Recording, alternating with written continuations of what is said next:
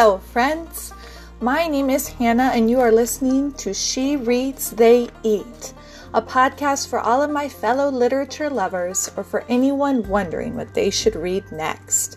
I cover all kinds of reads from children's book to classic literature to science fiction and fantasy. I read, you listen, and my Patreon community sends 90% of their proceeds to the hungry, thirsty, naked, sick, and needy. The other 10% is used to bring you even better content. Most of my podcast is free to listen to, but for as little as $1 a month, you can join my Patreon community for exclusive content. Thanks so much for listening today, and let's dive right into today's reads. Hello, welcome back to another episode of She Reads, They Eat. There we go. I think I adjusted my sound a bit. All right, so today I wanted to share with you a little more about kind of the history of literature. We're going to be reading about sacred books of the ancients. And I'm sorry, you probably hear my little one in the background. He's trying to take a nap. Hey, you're okay. Shh, listen to the story, okay? Okay. Sorry about that. Let me continue. Chapter 3 Sacred Books of the Ancients. the earliest literature of the world, and the most important because of its bearing upon the development of man, is the literature of the sacred books. Every nation that reached the scale of civilization wherein literature was possible had its sacred books, and these were not only the best known and most revered of the writings of those nations, but they were also the means of crystallizing and conserving the very language itself. In the sacred books, the earlier one particularly, almost all the knowledge and thought of the time is to be found. They contain philosophy and versification. They portray science and depict art. They discuss economics and relate parable. They wax denunciatory or glide into a pastoral. No two literary styles could be more unlike, for example, than the Lamentations of Jeremiah and the idyll of the Book of Ruth. Nothing more diverse in character than the list of legal observances in Leviticus, and the love poetry of the Song of Solomon. Nothing more utterly dissimilar than the medical directions concerning leprosy laid down in the Pentateuch, and the visionary fantasies of Ezekiel. These illustrations as to the diversity of matter to be found in the sacred books of the Old World have been taken from the Hebrew Bible, the Old Testament, for the double reason that it is the most familiar to the reader and is perhaps the oldest. It might be more correct to say that parts of it are older than any other sacred books for the reason that the Hebrew Bible is not so much a rewritten story of old traditions as a compilation of the old traditions themselves placed side by side. Hey, shh, quiet please. The difference between this ancient plan and the modern method is well stated by James Robertson in his Book by Book, wherein he says, Whereas a modern historian, after consulting his authorities and verifying his facts, relates occurrences in his own words, with reference to the sources from which he has drawn, we have here the very words of the authorities family registers, lists of places, fragments of old poetry, stories of bygone days, and details of the lives of ancient heroes. Minute regulations of social life or ritual service are all strung upon the one thread of the history, but their individuality is not obliterated. As a side note, I do believe all that's true, but we're also discovering it's very likely a lot of these things weren't written down in the time that they were created. It was more of an oral tradition that was handed down from generation to generation and then eventually transcribed. Um, but we also believe that the practice of writing, and specifically of Hebrew, most biblical scholars believe, was created much after some of the stories that are told in Scripture, such as this Moses and everything before then, um, as well as a lot of those earlier time period things the language of Hebrew wasn't around, so we believe it was more oral tradition that was handed down and then written later. Um, but still, it is amazing to see the um, diversity, and this is a very, very ancient text. So, just to clarify a few thoughts on that there. The Masoretes also actually invented their entire vowel system, which could be aided outside the letters, so that the actual text need not be changed, and then divided the words from each other. Of the earlier types there are none, and the earliest dated manuscript is one of 916 A.D. There is one in the British Museum which may be a few, a very few years older. Thus, strange as it may seem, the world possesses an earlier complete copy of the Koran, the latest of the great sacred books, than it does of the complete Hebrew Bible, the earliest. An ancient Syriac commentary, that of St. Ephraim, refers to a palimpsest, or document written upon the second time after the earlier writing had grown faint. This may be as early as the second century, and pertains of the original writing have been restored by the use of chemicals. The Old Testament is so well known and contains so many points of view that it is difficult to select a quotation that shall be typical of its spirit. Perhaps but perhaps the direct commandments of Moses might be regarded as presenting a fair example, as found in Exodus 20, 1 through 17. The first two commandments and their effect upon people follow.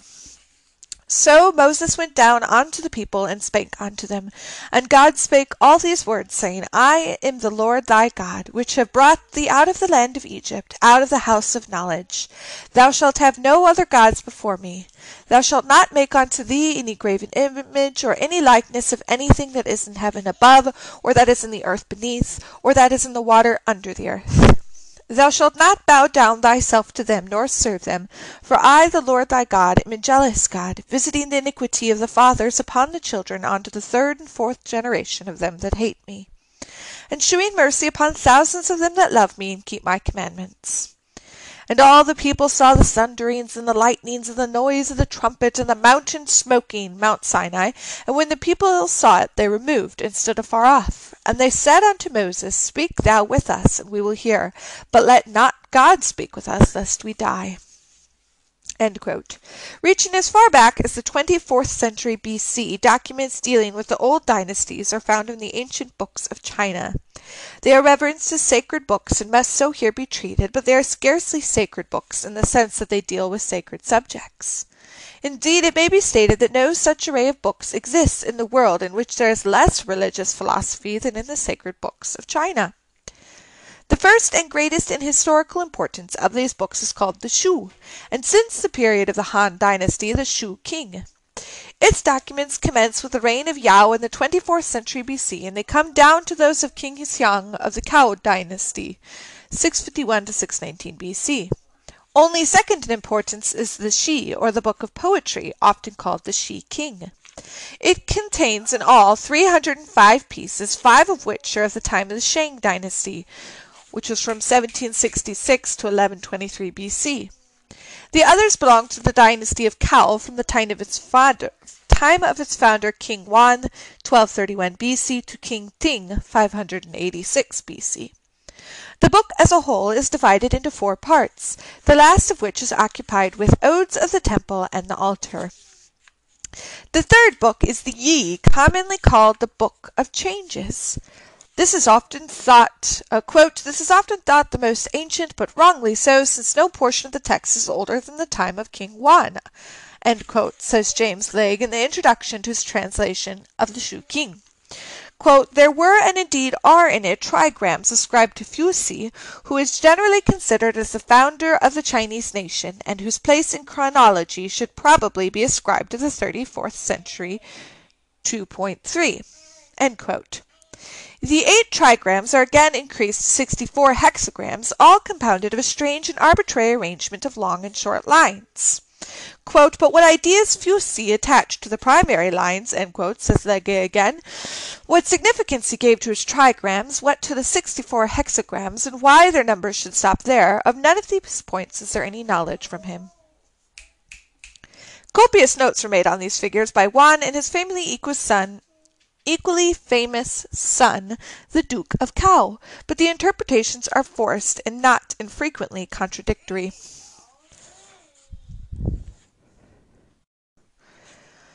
All right, let's see, where was I? The fourth of the great books is the Li Qi, or Record of Rites, but this is scarcely more than the official register of the Cao dynasty.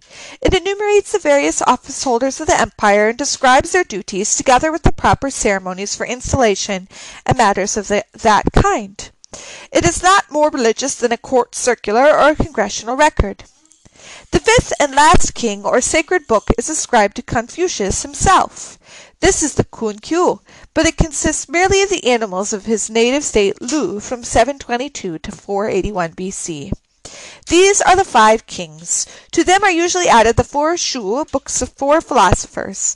These are the Lun Yu, containing conversations between Confucius and his disciples, the words of Mencius, the Ta Xiao, which is ascribed to Tsang Se, and the Kung Yung to the son of the latter, Cixi. China's greatest statesman, Kung Fu Tzu, better known as, and I have to pause here to say, of course, I'm probably butchering the pronunciation of these names, better known as Confucius, was born about 550 BC, and as a conservator of tradition and an economist probably never was known a peer. He was certainly for many years Minister of Justice, and tradition states that he was also Prime Minister. Absolutely different in type from the great medieval statesman Cardinal Richelieu, his policies were identical. He ag- aggrandized the monarchy at the expense of the nobility, centralized the government, and regarded his actions as being destiny incarnate. Two, three, four, five.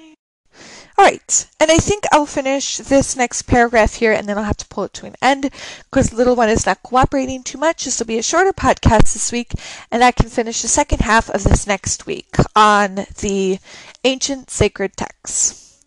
Confucius was a sublime moralist, but not a religionist. The name of any supreme being only appeared once in his entire writings. The most marked feature in the religion of the Chinese before this time, says John Lord, was the worship of ancestors, and this worship he did not seek to change. He did not like to talk of spiritual things, professing no interest in the working out of abstruse questions either of philosophy or theology. Hence he did not aspire to throw any new light on the great problems of human condition and destiny, nor did he speculate, like the Ionian philosophers, on the creation or end of things.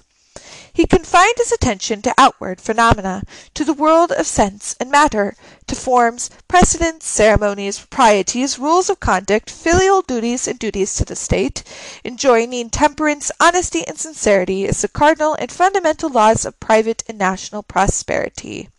He was a man of the world, and all of his teachings have reference to respectability in the world's regard. He doubted more than he believed. And that's where I'll leave off today. Sorry about the shorter podcast. I look forward to reading the second half of this with you next week. However, thank you for listening today. Sorry if that's a little nerdy of a podcast, and I hope you all have a lovely day. Bye. You love this episode and would love to hear additional episodes, have access to extra content, and are passionate about caring for the needy as I am, I encourage you to check out my Patreon page. You can find it at www.patreon.com slash shereads. There are different levels at which you can help. $1 a month gets you early access to all my free episodes and could help plant three potato plants to feed the hungry. $5 a month gets you two book lists a month in addition to early access, as well as some additional read aloud podcasts, and could buy a coat or shoes for a homeless person. $10 a month gives you access to all of my episodes, book lists, and more, while helping a poor family afford hygiene products or allowing local gardeners to plant three extra rows of plants in their garden to give people in great need. Again, you can find that at www.patreon.com slash she reads. Thanks so much for listening today, and I can't wait to talk to you again next week.